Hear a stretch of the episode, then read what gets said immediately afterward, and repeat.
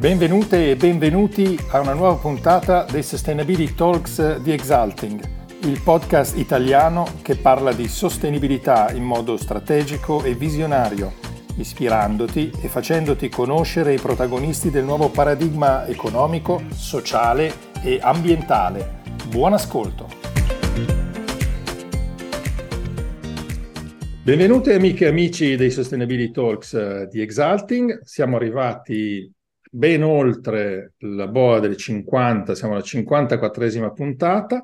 Oggi parliamo di un tema che sembra di grande attualità e probabilmente, come diceva poc'anzi l'ospite, siamo solo all'inizio, ma è un tema sul quale credo sia necessario fare mh, chiarezza e parlare con chi ne sa e soprattutto con chi studia eh, approfonditamente e ne sa ogni giorno di più, perché la cosiddetta, io la dico sempre cosiddetta, poi vedremo magari anche perché, intelligenza artificiale è sicuramente in cima ai pensieri di molti, in questo momento se ne parla tanto e vedremo un attimo se a proposito o a sproposito, proprio con l'ospite che vi metto subito in video, vi presento, eccola qua, benvenuta Nicoletta Prandi. Benvenuti a voi e grazie a te Federico per l'invito.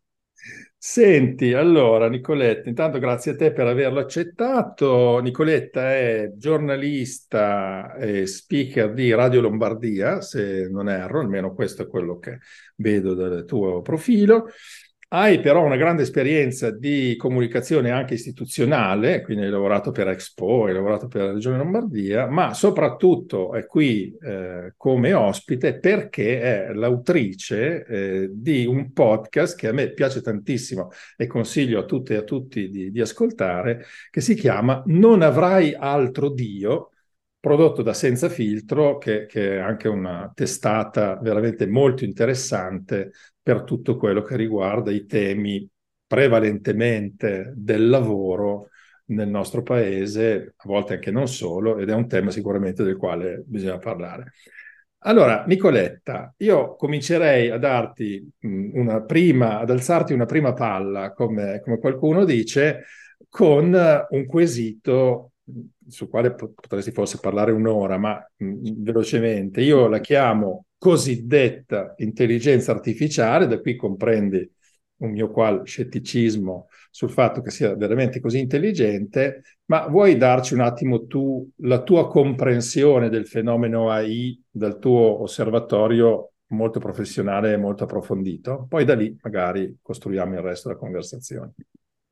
Ma caro Federico, chi ha detto che dobbiamo pensare che l'AI sia intelligente e soprattutto cosciente? A parte che negli ultimi mesi si è aperto un dibattito piuttosto ricco nella comunità scientifica per valutare quanto sia opportuno continuare a utilizzare anche nei documenti ufficiali, negli studi scientifici e nei paper il termine intelligenza artificiale. Sono stati proposti degli acronimi, secondo me troppo complessi, troppo faticosi anche per arrivare direttamente al pubblico e questa è la prima riflessione che mettiamo da parte. La seconda che mi sento di fare è che noi abbiamo adesso l'illusione di essere sommersi da un flusso di informazione sull'intelligenza artificiale. E beh, no, io non lo penso, penso che non sia stata fatta informazione, sia stato cavalcato un hype da quando ChatGPT è arrivata all'attenzione dell'opinione pubblica con il suo rilascio a livello internazionale eh, e troppo spesso si sono confusi i comunicati stampa delle aziende con l'informazione to cure. Faccio un passo indietro e riavvolgo il nastro.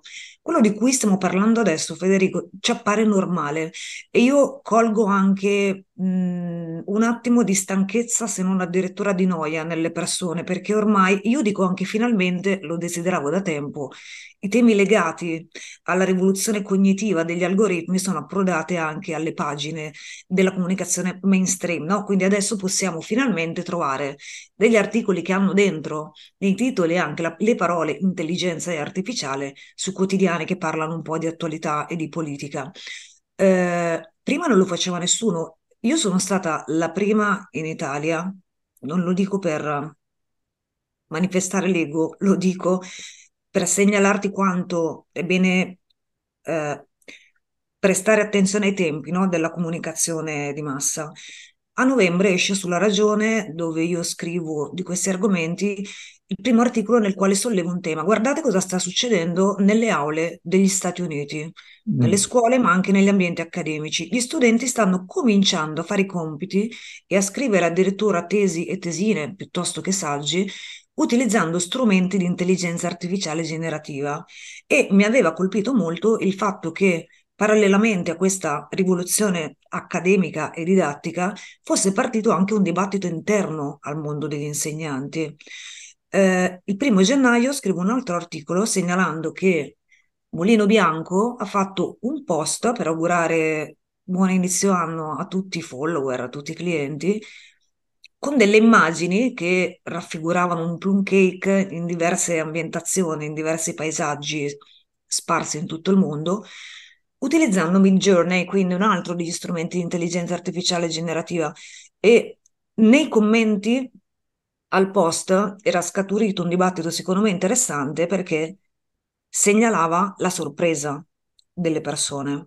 Mm. Eh, segnalava il fastidio no? nei confronti di un'azienda che ha sempre fatto della tradizione e del rispetto anche delle persone, mi permetto di dire, una delle sue cifre distintive e quindi mh, mm, si raccoglieva, si percepivano questo stupore per qualcosa che era arrivato un po' come una palla di neve che era aumentata velocemente senza che le persone venissero avvisate. Poi cosa è successo? Tutti hanno cominciato a parlare di ChatGPT senza avere delle conoscenze di base fondamentali che, attenzione, non sono solo tecnologiche. Poi tanto lo approfondiremo. Parlare di intelligenza artificiale con cognizione di causa significa sapere cos'è, certamente, sapere cos'è, come è costruita, ma sapere anche quali sono le implicazioni a livello sociale, cognitivo, individuale e politico che questa può comportare in tutte le sfumature delle, dell'innovazione che poi determina. Certo che solo con questo metti sul tavolo dei temi sui quali possiamo fare le prossime sette puntate dei talk. Sono qui. ehm, molto corretto, trovo, mi trovo molto con, con, queste tue considerazioni, anche sul fatto che ci sono tutta una serie di implicazioni che non possono, non dovrebbero essere trascurate. Poi bisogna vedere se abbiamo voglia di farle o meno. No? Ehm, mi, mi, è fatto venire in mente eh, quando mi sono iscritto qualche anno fa, io sono tornato all'università diverse volte nel corso della vita, ma qualche anno fa quando mi iscrissi all'università di Harvard, mi ricordo che mm, mi fecero accettare una serie di regole de- dell'istituzione, tra cui c'erano delle regole draconiane sulla mm, diciamo, prevenzione del plagio. E quindi avevano degli strumenti di controllo su quello che veniva pubblicato, che fosse una tesi, che fosse anche dire, una, una sessione di esame, eccetera, dove se tu fossi stato beccato a copiare qualche cosa senza fare una corretta citazione secondo il nome delle citazioni, venivi cacciato fuori e non solo, ma venivi segnalato al network delle università. Ora, ehm, in una delle ultime puntate del tuo podcast ho sentito che parlavi di uno strumento che viene usato, ma abbastanza fall- fallace, per uh, individuare i testi no, di, di, di, prove di, di esame eh, fatti da, da intelligenza, de, de, da algoritmi generativi, chiamiamoli così. Eh, ora, questo io lo collegherei alle riflessioni che sono nella tua ultima puntata, la sedicesima puntata del tuo podcast, cioè sul fatto che questo utilizzo massiccio di questi strumenti porterà inevitabilmente, se vogliamo, a un calo di costi, ma anche a un calo di qualità. Cioè, alla fine, questi strumenti, creare qualche cosa di veramente intelligente e originale e qualitativo, non ci arrivano e non lo potranno fare. Questo è quello almeno che mi dicono anche in privato persone che lavorano nel campo e che conoscono la materia. Nella tua eh, esperienza e nel tuo lavoro di ricerca, che, che idea ti sei fatta su, su, questo? Cioè stiamo veramente lasciandoci prendere da una cosa che renderà massicciamente madio- mediocre il lavoro e forse distruggerà anche la qualità dell'educazione? Allora, faccio una premessa doverosa. È complicato generalizzare quando si parla di intelligenza artificiale. Adesso noi siamo prigionieri eh, di un'illusione che o come ChatGPT o la fine del mondo. Allora, ChatGPT è stata, io quando, in, mm, quando mh, mm, pronuncio la parola ChatGPT alludo anche, non so, a Bing, Bard, altri sistemi di intelligenza artificiale diffusibili, accessibili a tutti. Questi sistemi sono stati costruiti in un certo modo, quindi machine learning puro. Non è l'unico modo di costruire intelligenza artificiale.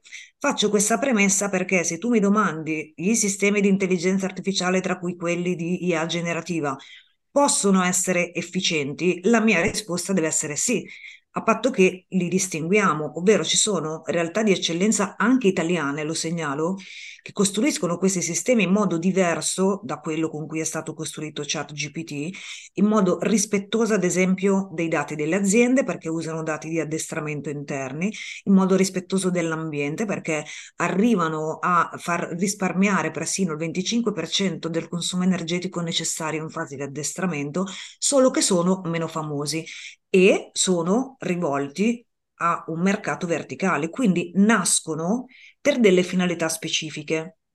Ok? Cioè GPT nasce con la pretesa di aiutare tutto il mondo a fare tutto. Quindi d'ora in poi quello che ti dirò vale per questo mondo del quale stiamo parlando. Mm-hmm. E mi hai domandato che ne sarà della qualità. Allora, eh, ci hanno promesso che il lavoro in generale migliorerà per tutti. Noi ci dobbiamo infatti attendere un innalzamento della qualità generale del lavoro anche all'interno delle aziende. Pensiamo a Copilot, che è uno strumento straordinario in termini di capacità di Microsoft.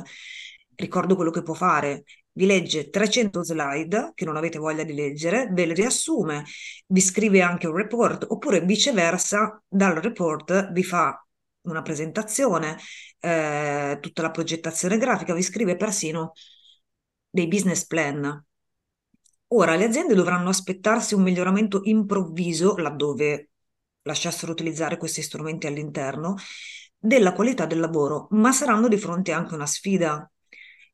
Bilanciare la valorizzazione del merito con questo improvviso aumento di qualità. Perché attenzione, fare le cose più velocemente non significa necessariamente farle meglio.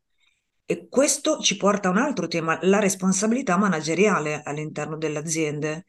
Questi strumenti hanno dimostrato di essere fallaci, innanzitutto perché producevano realtà distorte o addirittura false. Voi vi fidereste nell'affidare un lavoro magari importante, strategico per la vostra azienda anche in termini di obiettivi economici e finanziari, a uno strumento del quale a oggi non ci si può fidare al 100%? Non solo io, ripeto spesso anche quando vengo chiamata come speaker a convegni, vi pare normale che Microsoft e OpenAI, che ha prodotto ChatGPT, dicano agli utenti voi usate i nostri prodotti, poi se dovessero denunciarvi perché avete usato. Degli output che hanno violato il copyright, copriamo noi le spese legali. Se ci pensate è una roba che non esiste in nessun mercato del mondo, è come se mi dessero il permesso di vendere un'auto senza freni, io vi dico, oh, voi cominciate a usarla e poi se stirate qualcuno per strada o lo ammazzate, non state tranquilli che vi pago l'assistenza legale.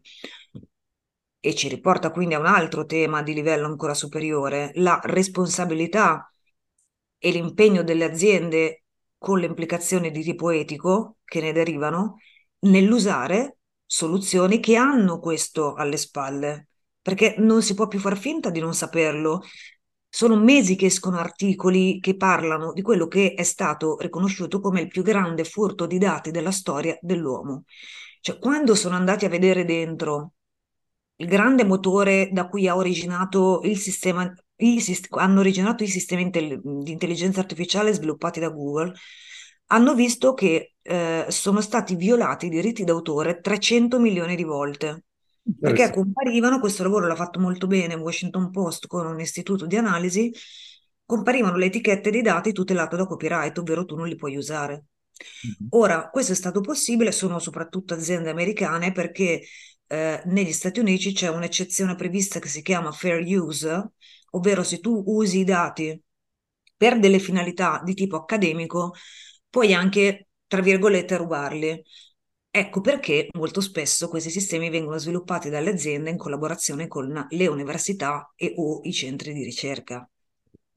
Certo. Quando, quando dicono agli artisti, abbiamo visto gli scioperi di questi mesi degli attori, dei doppiatori, degli sceneggiatori, voi protestate perché siete contro la tecnologia e no, cari miei, non si tratta di essere luddisti, si tratta di chiedere di rispettare il lavoro dei professionisti e aggiungo io degli esseri umani. Questa è ben altra cosa. Mm. Rispettarlo vuol dire dare anche un tipo di riconoscimento economico per il lavoro che è stato ingiustamente utilizzato. Certo, certo. No, tra l'altro, eh, anche in quanto autore, sarei anche curioso, non so se, se è presunzione, ma sarei curioso di interessare se è stato usato anche qualche contenuto prodotto dal sottoscritto per addestrare ChatGPT, perché in effetti questo tema dei diritti d'autore è interessante sapendo che in effetti vengono usati i prodotti dell'ingegno umano per addestrare questi strumenti. Senti, un altro tema eh, importante, visto diciamo la pervasività di questi strumenti e anche alcuni usi che, che qualcuno comincia a pensare di fare, è il tema della concentrazione della proprietà, che anche questo tu eh, affronti in una delle tue puntate, cioè ehm, la grande massa, diciamo, dell'utilizzo e quindi della, dell'influenza di questi strumenti viene concentrata in poche mani, anche se hai parlato di eccellenze, mi fa molto piacere, anche italiane, che però sono, diciamo, di nicchia, cioè concentrate su mercati molto verticali e quindi non fanno i grandi numeri, però in effetti, se no, la proprietà è concentrata in poche mani e se questa, questi strumenti diventano veramente pervasivi, qui si crea un problema, un problema che non è nuovo e che vediamo in tanti campi negli ultimi anni. A che punto siamo qui secondo te? C'è qualcuno che sta, qualche regolatore magari che sta pensando di, di metterci mano ormai i regolatori sono completamente nelle mani delle grandi corporation? Allora, è un processo difficile da arrestare perché a oggi più del, 91, del, più del 90% eh, della proprietà dei più potenti sistemi di intelligenza artificiale al mondo è già nelle mani di aziende private. È un processo che è enormemente accelerato negli ultimi due anni. Tu fai riferimento a uno studio dell'MIT di Boston che è stato poi pubblicato eh, su Science, che ha proprio utilizzato il termine industrial capture per fotografare la situazione. Eh, il fatto che questi sistemi siano detenuti dalle aziende, che implicazione ha? Ormai spessissimo chi si laurea, chi eh, consegue un dottorato in materia afferente all'intelligenza artificiale sceglie di andare a lavorare per queste aziende perché dal punto di vista professionale è molto più appagante in termini economici e in termini poi di sviluppo e di progressione di carriera. Ne deriva, ne deriva che le risorse e le competenze a disposizione, ad esempio, degli istituti di ricerca pubblici rimangono pochissime e c'è un altro tema importante, un'altra conseguenza che è questa, che la ricerca verrà sempre più orientata sulla base di finalità di tipo commerciale. Quindi immaginiamo settori che sono fondamentali no, per eh, il futuro dell'essere umano potrebbero essere trascurati dalle aziende perché non li, tengono, non li ritengono sufficientemente premianti dal punto di vista commerciale.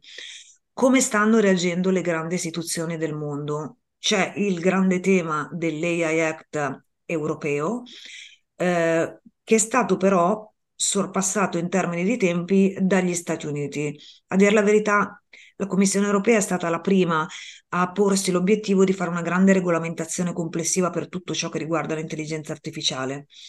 Eh, poi il presidente americano Joe Biden, verso la fine dell'anno, ha varato un executive order che ha l'obiettivo di stabilire linee guida ed imporre regole precise in tutti gli ambiti di vita dei cittadini americani che verranno toccati dall'intelligenza artificiale.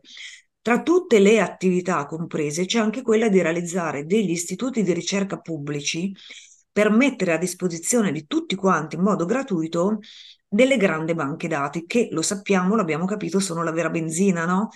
Che certo. fa correre il motore dello sviluppo dei sistemi di intelligenza artificiale. Poi anche qui ci sono opinioni diverse nel, nella comunità scientifica.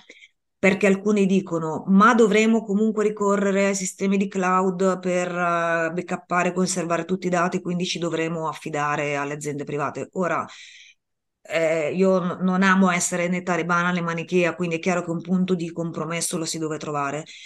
Ma al di là di quello che fanno i governi, è importante ricordare a tutti quanti, sia in qualità di elettori sia in qualità di cittadini, che abbiamo capito una cosa, le aziende, se si parla di intelligenza artificiale, non possono autoregolarsi da sola. Mm. Questo va stampato a chiare lettere sulla fronte di tutti noi perché mano a mano che l'IA diventerà più pervasiva nella vita di tutti, mi auguro parleremo anche di sanità, ad esempio, e beh, dovremo sapere che cosa chiedere ai politici, perché anche i diritti cambiano, cambiano i diritti del lavoro. Ci sono delle puntate del postcard che parlano chiaramente di discriminazione salariale algoritmica. Quindi non è possibile che un'azienda oggi usi degli algoritmi proprietari che stabiliscono in maniera nascosta per il lavoratore a quanto ammonta la sua retribuzione, senza che il lavoratore sappia in che modo e per quali ragioni riceve oggi uno stipendio, domani un altro, perché facendo lo stesso lavoro di un collega si trova a guadagnare cifre diverse. Eh, guarda, stai anticipando due temi eh, che io avevo annotato perché sono assolutamente importanti. Eh, questo è uno dei motivi per cui mi piace il tuo podcast, è che trovo che tocchi dei temi che sono quelli poi importanti per la nostra vita quotidiana. Quindi eh, è importantissimo che, che, se ne parli. Allora, eh, ove qualcuno si chiedesse perché stiamo parlando di questo in un podcast che si chiama Sustainability Talks, quindi discorsi sulla sostenibilità, è evidente il tema di sostenibilità sociale, senza, lasciamo stare quello ambientale legato all'utilizzo. No, che è molto presente, attenzione. Che è molto importante, eh. ma sarebbe più ovvio. Ma dal punto di vista sociale ci sono dei temi che assolutamente eh, vanno, vanno, tenuti conto. E allora la sanità la lascio eh, dopo, che, che è un tema a me molto caro, sul quale ho lavorato molto, invece riprendo le tue ultime considerazioni sui temi del lavoro, cioè ehm, in un mondo del lavoro nel quale, nonostante lo sforzo del nostro amico Osvaldo Danzi di parlare di umane risorse invece che risorse umane, no? uno sforzo lodevole e che fa da tempo, ehm, diciamo il tema del, del, delle risorse umane nelle aziende non ha ancora completamente decollato in modo vasto, come dire, l'aspetto di sviluppo della persona umana all'interno del lavoro. No? Io sono appassionato studioso di Olivetti e quindi per me è, è molto caro il discorso veramente sviluppo e realizzazione della persona anche attraverso il lavoro nei suoi aspetti di di persona, di essere dotato di coscienza, di essere anche, anche spirituale oltre che sociale. Invece qui si rischia con l'utilizzo di questi strumenti che davvero a questo punto non ci sia neanche più un responsabile delle relazioni umane o del personale che ha rapporti con le persone, gli parla, gli spiega, gli fa vedere, capire le cose, ma le persone potrebbero trovarsi ad avere a che fare con semplicemente l'output di una macchina per dirla brutale. Quindi ti, ti, chiedo di approfondire un po' questo tema. Stiamo, stiamo, toccando, poi tutti vadano a sentirsi le puntate del tuo podcast perché lì vai ogni tema a svilupparlo in dettaglio. Ma adesso facciamo un'infarinata che spero anche incuriosirà le persone. Però su questo tema, la puntata, che con questo esempio molto bello che facevi, mi sembra su un autista di Uber, eh, per verificare, mostrare appunto come può essere veramente molto poco socialmente sostenibile l'inserimento della, della cosiddetta intelligenza artificiale sulla gestione dei rapporti di lavoro. Approfondiscimi un po' qui, per favore. Allora, tu fai riferimento anche in questo caso, le ascoltate veramente tutte le puntate?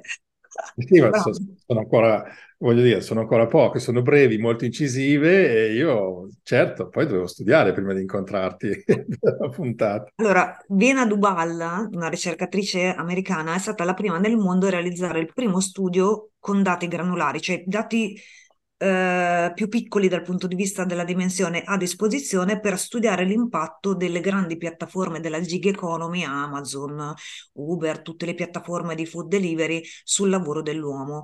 E ha scoperto appunto quello che poi ha definito l'effetto casino autisti che alla fine del mese guadagnavano cifre diverse pur avendo percorso magari lo stesso chilometraggio del mese precedente, poi facevano i paragoni con i colleghi, anche qui guadagnavano cifre diverse. Il problema qual era che quando andavi a chiedere alle aziende di vedere dentro la scatola nera degli algoritmi sulla cui base venivano decise le retribuzioni, dicevano eh no, sono algoritmi proprietari. Quindi la mia idea è benissimo, volete introdurre questa una parte di automazione più o meno intensa nel processo di gestione delle umane risorse, benissimo, a patto che ci sia trasparenza. Ecco perché prima io ti dicevo, i lavoratori per primi devono cap- capire che i loro diritti sono cambiati. Ma ti faccio anche un altro esempio che magari riguarda tantissime persone, la selezione del personale.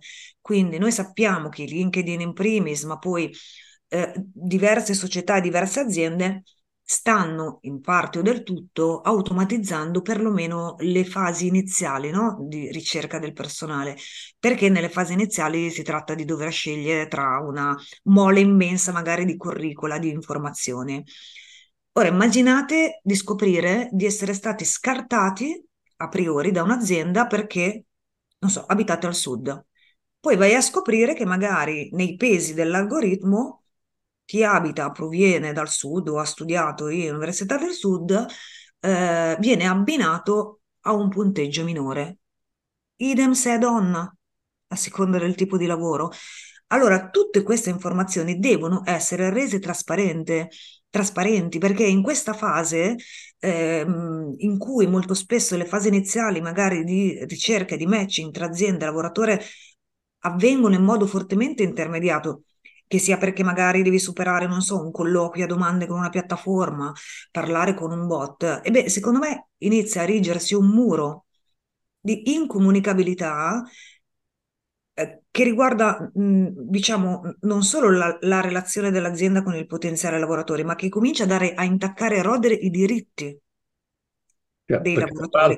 Poi, per l'amor di Dio, ripeto, nessuno è luddista, quindi nessuno sta dicendo che le aziende non debbano trovare un modo per lavorare più velocemente e in modo efficiente eh, sul fronte della ricerca del personale. Eh, però cominciamo a illuminare alcune spie, ad alzare alcune palette per dire, beh, teniamo d'occhio quello che succede perché la situazione non sfugga di mano. Anche perché, tra l'altro, mi permetto di osservare che mm, nel fatto che sono algoritmi proprietari, quindi nessuno ci può guardare dentro, ci puoi mettere dentro benissimo dei parametri illegali di discriminazione che violano palesemente la legge e quindi qui non ci siamo, insomma, no? se no diventa la comoda barriera di ah, no, ma l'ha fatto un meccanismo. Poi attenzione, il garante della privacy che ho intervistato nel mio primo libro e che devo dire è molto più attento a questi argomenti rispetto a quanto si pensi e da certi punti di vista più avanti anche della politica italiana, eh, ha sempre chiarito che la legge è dalla tua parte se tu, lavoratore, ti senti discriminato dagli algoritmi. Ma io pongo un tema di consapevolezza civica, cioè vorrei far arrivare alle persone questo messaggio. Sappiate che potreste essere stati discriminati da una selezione automatizzata. Certo, tu hai citato i garanti della privacy, il quale purtroppo recentemente è stato anche molto depotenziato, quindi comunque eh, questo è un altro tema, insomma sempre a proposito dei diritti, in questo caso dalla politica, non dall'intelligenza artificiale, insomma per, per delle scelte. Però allora, prima di andare alla sanità, eh, qui hai toccato un tema di coscienza civica e a questo punto mi richiama un'altra puntata del tuo podcast. A questo punto i nostri ascoltatrici e ascoltatori saranno curiosissimi. Quick commerce, cioè un altro campo dove negli ultimi anni l'intermediazione, diciamo genericamente informatica o dovuta alla rete, del commercio ha creato eh, dei bei problemi dal punto di vista sociale e devo dire anche dal punto di vista economico della sostenibilità perché ha contribuito a mettere in grande difficoltà, se non a distruggere, tutta una rete di attività economiche che avevano una grande importanza eh, per il nostro paese, non solo, e sul territorio, nelle comunità, eccetera. Però su questo Benissimo, adesso ti chiederò di, di accennare diciamo, gli aspetti critici dal punto di vista della tecnologia e del suo impatto. C'è comunque anche una responsabilità del consumatore del cittadino. Cioè siamo anche noi che ci facciamo prendere la mano dall'esigenza di soddisfare dei bisogni, non si sa bene usciti da dove, di avere le cose in cinque minuti, di avere no, le, le, cose più inutili del mondo, perché sennò non viviamo.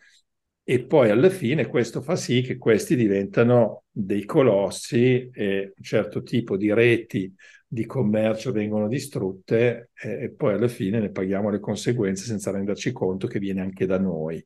Quindi, che mi dici su questo? Anche sulle mie considerazioni, puoi anche dire che ho detto le scemenze. Eh, no, assolutamente. Io, guarda, è da anni che mi sgolo. Io, ovviamente, in radio ospito spessissimo amministratori pubblici e politici. Mi sgolo sul fatto eh, che introdurre degli standard di tipo etico quando ci sono di mezzo rider e piattaforme di consegna del cibo piuttosto che di oggetti è una cosa urgente da fare. Eh, per chi ci sta ascoltando, cos'è il quick commerce? È il volto, diciamo, l'ultima frontiera del mondo delle consegne a domicilio, consegna in 15 minuti. Il quick commerce significa che io, non so, esco dall'ufficio, piove a Milano, chiamo un rider e mi faccio portare un ombrello che costa 5 euro in 5 minuti.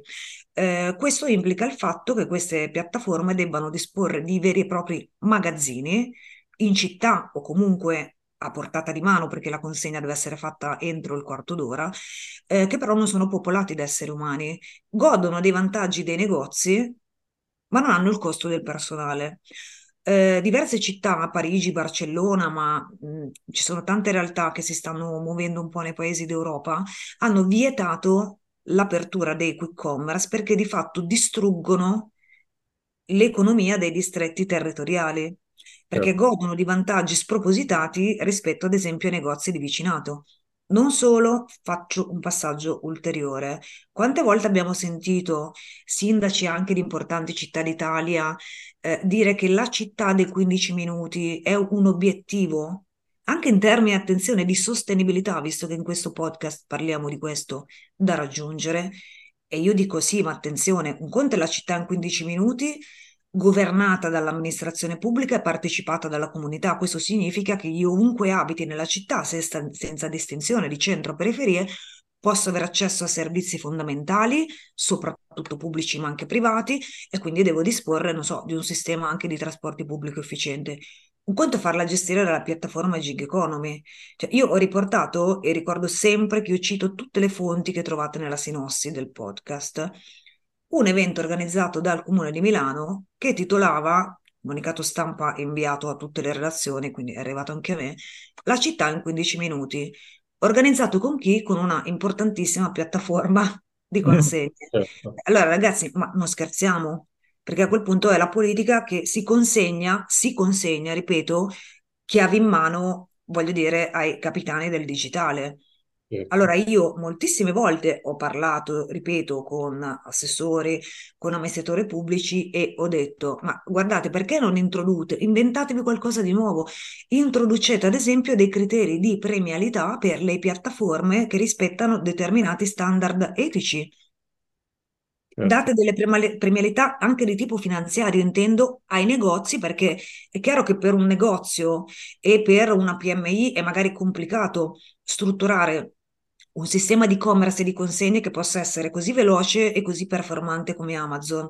Però si comincia a introdurre dei sistemi di, ripeto, premialità basata su standard di tipo etico, magari favorisci l'aggregazione di negozi di vicinato, che ci si inventi qualcosa di nuovo. Voglio dire, eh, eh, siamo all'alba del 2030 e tra un po' vedremo i droni di Amazon sfrecciare nei cieli d'Italia per consegnare pacchi, stiamo costruendo i vertiporti e credo che su questo insomma ci siano risorse e competenze per poterci lavorare abbastanza.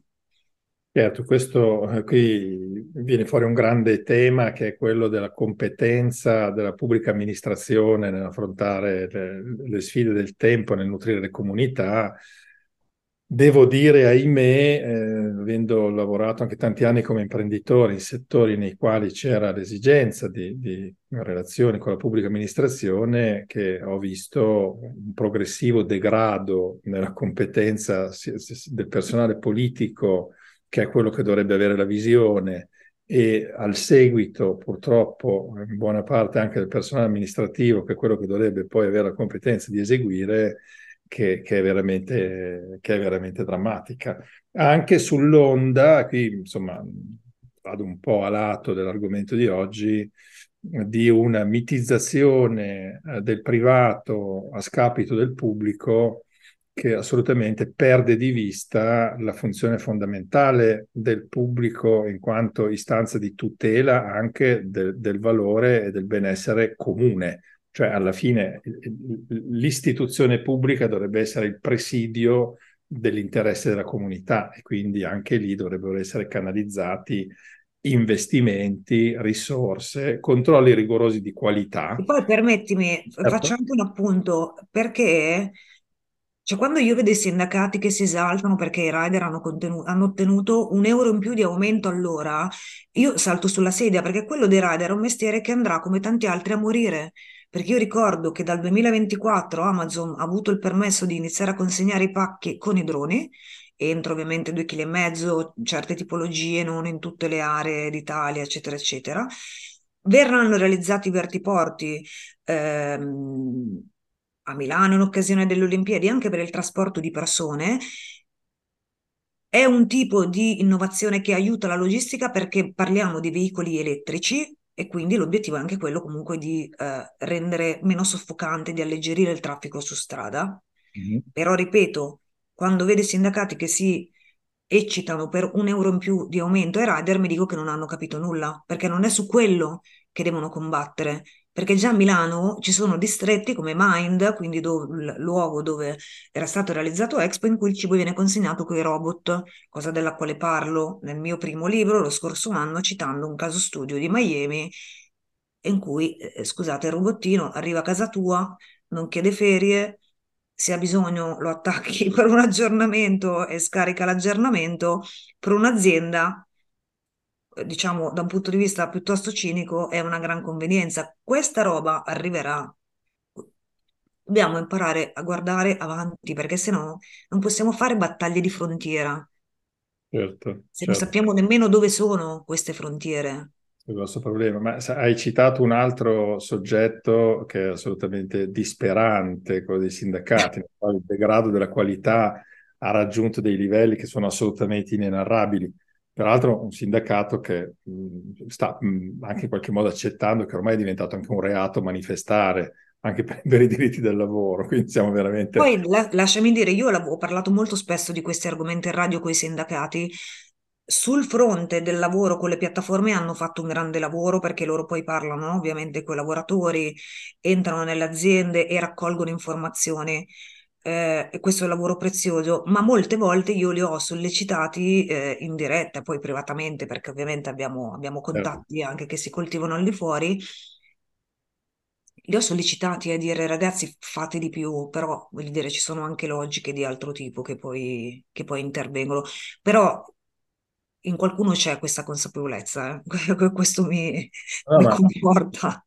Questa è una buona notizia, rientra in quello che ci dicevamo nella pre-registrazione. Cioè esatto, bravo. C'è anche un movimento di risveglio a tanti livelli e sì, questo anche eh, quello che dicevamo adesso sulla responsabilità del, del, consumatore del cittadino, sono anche nati in questi anni, così come nasce eh, il quick commerce, piuttosto come nasce il fast fashion, c'è gente che non riesce a resistere a comprare tutti i giorni un capo d'abbigliamento a 5 euro senza porsi nessuna questione, è anche vero che nascono tantissime iniziative di eh, gruppi di acquisto, commercio ecosolidale, che è diventato non più la cosa di nicchia da figli dei fiori, che era magari negli anni 70 e 80 del secolo scorso, ma invece è diventato una cosa dove c'è qualità, dove c'è ricerca, dove c'è sostenibilità sul serio, cioè anche aziende che si mantengono, eccetera, eccetera.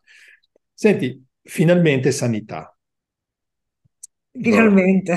Finalmente sanità, no, perché allora, avendo lavorato tanti anni sul tema della comunicazione nel mondo della cura e quindi avendo anche studiato approfonditamente quelli che sono gli effetti della qualità delle relazioni di cura sull'esito della cura e addirittura sulla prevenzione per, per il mantenimento della salute, ho delle antenne sensibilissime su questa cosa che è adesso la spinta alla medicina gestita dalla, dall'intelligenza artificiale. No?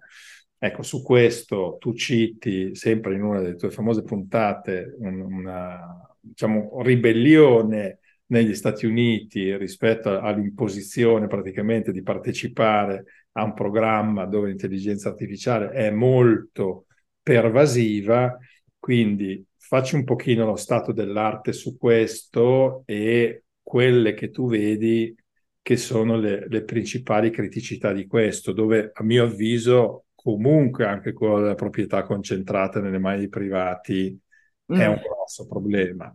Ma ovviamente l'esperta sei tu.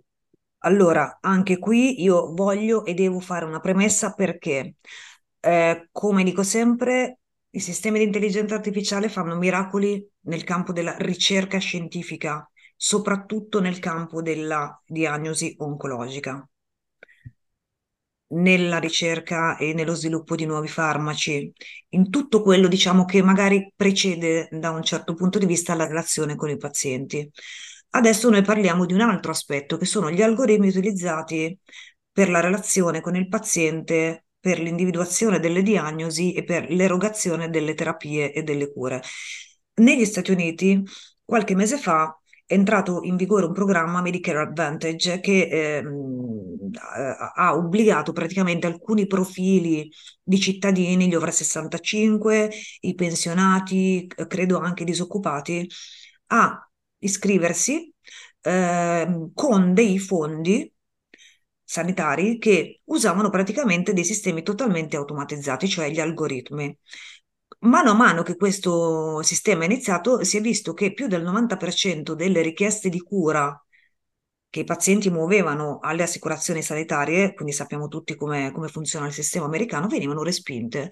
Ma richieste, non so, di visite dai medici, eh, di farmaci, di ricoveri ospedalieri, di, os- di operazioni.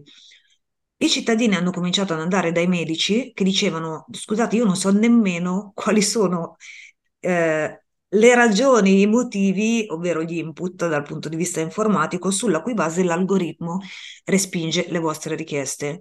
Risposta sono algoritmi proprietari e c'è stata anche una recente sentenza che ha stabilito che questo negli Stati Uniti è possibile. Milioni di cittadini sono scesi in piazza sono iniziate verso la fine dell'anno anche le prime denunce e io mi aspetto di vedere cose perché potrebbero costituire e rappresentare dei precedenti interessanti. E ti dico, è su questo che ci dobbiamo concentrare. Allora, in Italia da anni che si lavora alla telemedicina. Io amo parlare di medicina digitale perché tiene insieme un po' tutto. La teleassistenza, quindi la cura a distanza, non so, di un paziente ospedalizzato a letto, non so, indossiamo, non so, dei device per monitorare battiti cardiaci o altri parametri, il medico li può leggere a distanza. Eh, le televisite, fare una visita a distanza con un medico, ma la medicina digitale comprende anche altro, che quello di cui stavamo parlando prima. Eh, le due regioni capofila in Italia sono la Lombardia e la Puglia e questo tipo di cura entrerà progressivamente nei metodi di erogazione dei servizi sanitari un po' di tutte le regioni italiane. Io è da mesi che indago eh, con alcuni consiglieri regionali, perché vabbè, la sanità è, lo sappiamo, competenza regionale, per cercare di capire innanzitutto se si sono posti delle domande. Vi faccio questo esempio. Voi vi dovrete affidare, voi regione, necessariamente delle aziende private per gestire questo tipo di servizi. Come funzioneranno i criteri di accreditamento?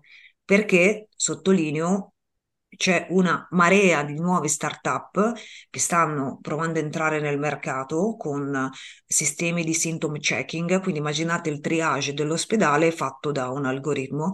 Quindi vorrei capire come farete a valutare i criteri di affidabilità di, di, e di, di efficienza di queste aziende.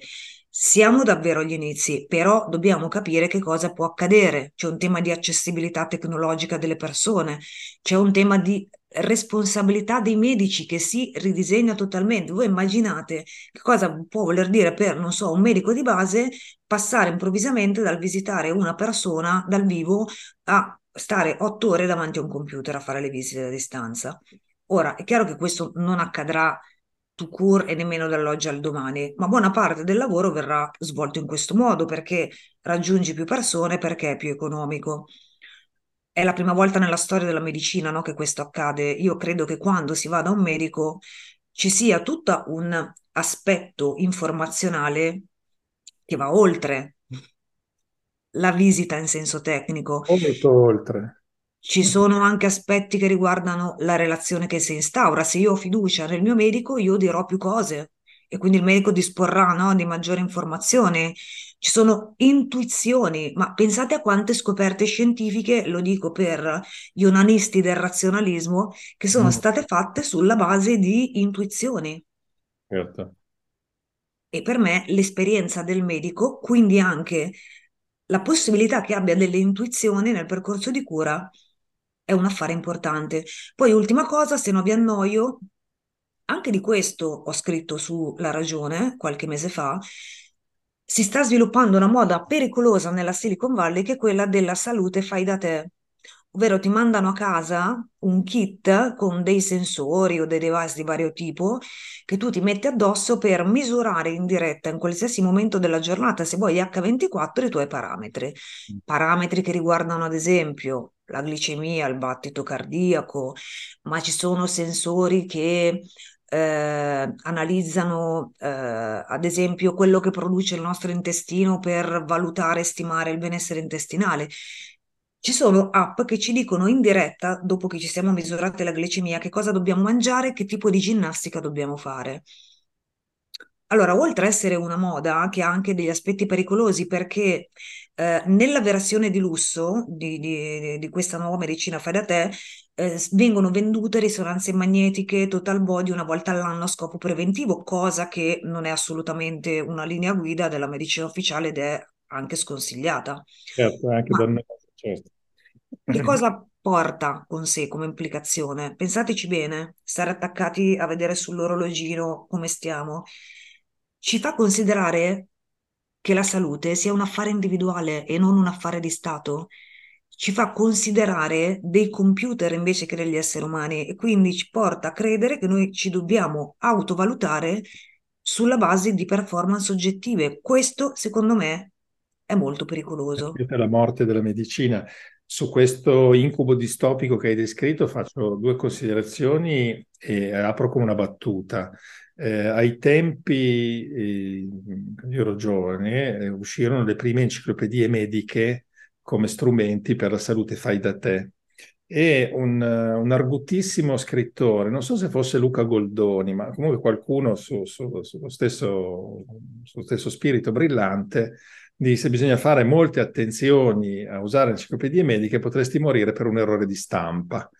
E, e credo che in questo caso mh, potresti morire per un errore di, di, un chip. No, un errore anche di ChatGPT, abbi pazienza, perché certo, no, infatti... sono delle app che sono state messe in commercio nei mesi scorsi e tolte poi dal, dai governi negli Stati Uniti perché davano suggerimento, ad esempio, su come gestire disturbi alimentari è l'equivalente dell'errore di stampa sull'enciclopedia medica. Eh, oltre a un fatto, e qui come dire lancio un caveat a chi volesse farsi tentare da queste cose, eh, monitorare dei parametri biochimici 24 ore su 24 senza saperli collegare al contesto di quello che stai vivendo, visto che la nostra biochimica è continuamente variabile anche in relazione allo stato emotivo e al contesto nel quale ci muoviamo, non è un lavoro che uno deve fare eh, su di sé. Può darsi che tu abbia dei parametri assolutamente sballati, che sono in quel momento la risposta giusta del tuo organismo al fatto che devi fare un salto per toglierti dalle rotaie del tram.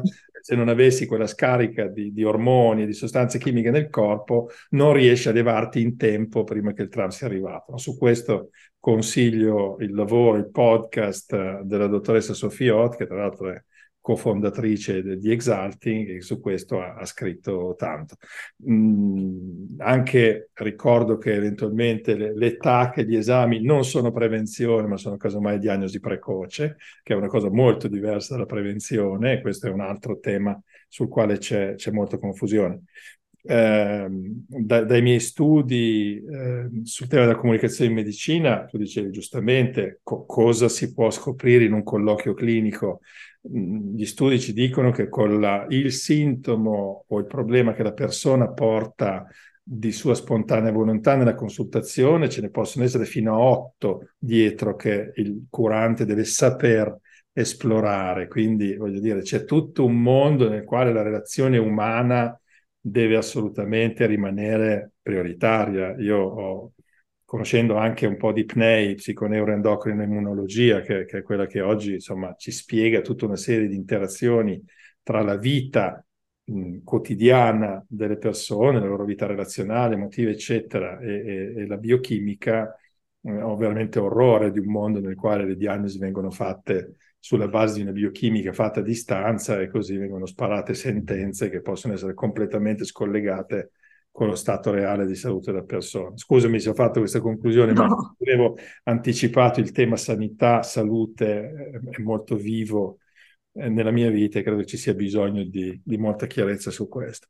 Eh, Nicoletta, io ti ringrazio tantissimo perché è stata una puntata super interessante eh, confido di aver risvegliato la, la, curiosità per il podcast. Non avrai altro Dio eh, che mh, è veramente molto interessante, consiglio di seguirlo chi è interessato a questi argomenti, che quindi ci sia un balzo negli ascolti che vorrebbe dire anche che ne abbiamo tanti anche noi. eh, ti lascio magari un minuto se vuoi dare un ultimo, come dire, messaggio di, di chiusura e, e poi tiro la conclusione e faccio i saluti io. Allora, ricordo anche, permettimi, che mh, le cose di cui abbiamo parlato si possono trovare nel mio libro uscito quest'anno, il mio nuovo saggio, che è questo effetto Atlantide, lo vedete, ma poi se andate sui miei profili lo trovate, eh, dove affronto, chiudo con questo, il tema ad esempio dei pregiudizi, del quale non abbiamo parlato, poi se vuoi ci torneremo su, eh, visto che siamo in un, un'era che si definisce civile, è sempre molto attenta alla questione dei diritti.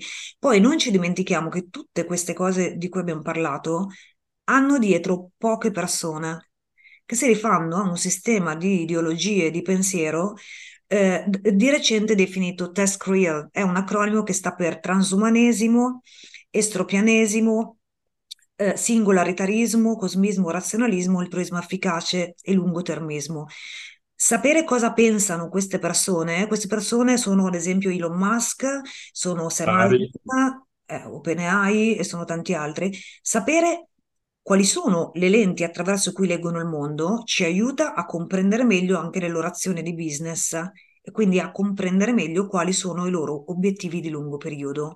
C'è anche questo livello di lettura che per ora mi fa piacere citare, che lasciamo all'orizzonte perché è importante considerarlo. Grazie Federico. Grazie a te. Allora, restami lì un attimo che mi metto in solo giusto per eh, ringraziare tutte e tutti di averci ascoltati, visti a seconda di dove seguite queste nostre puntate.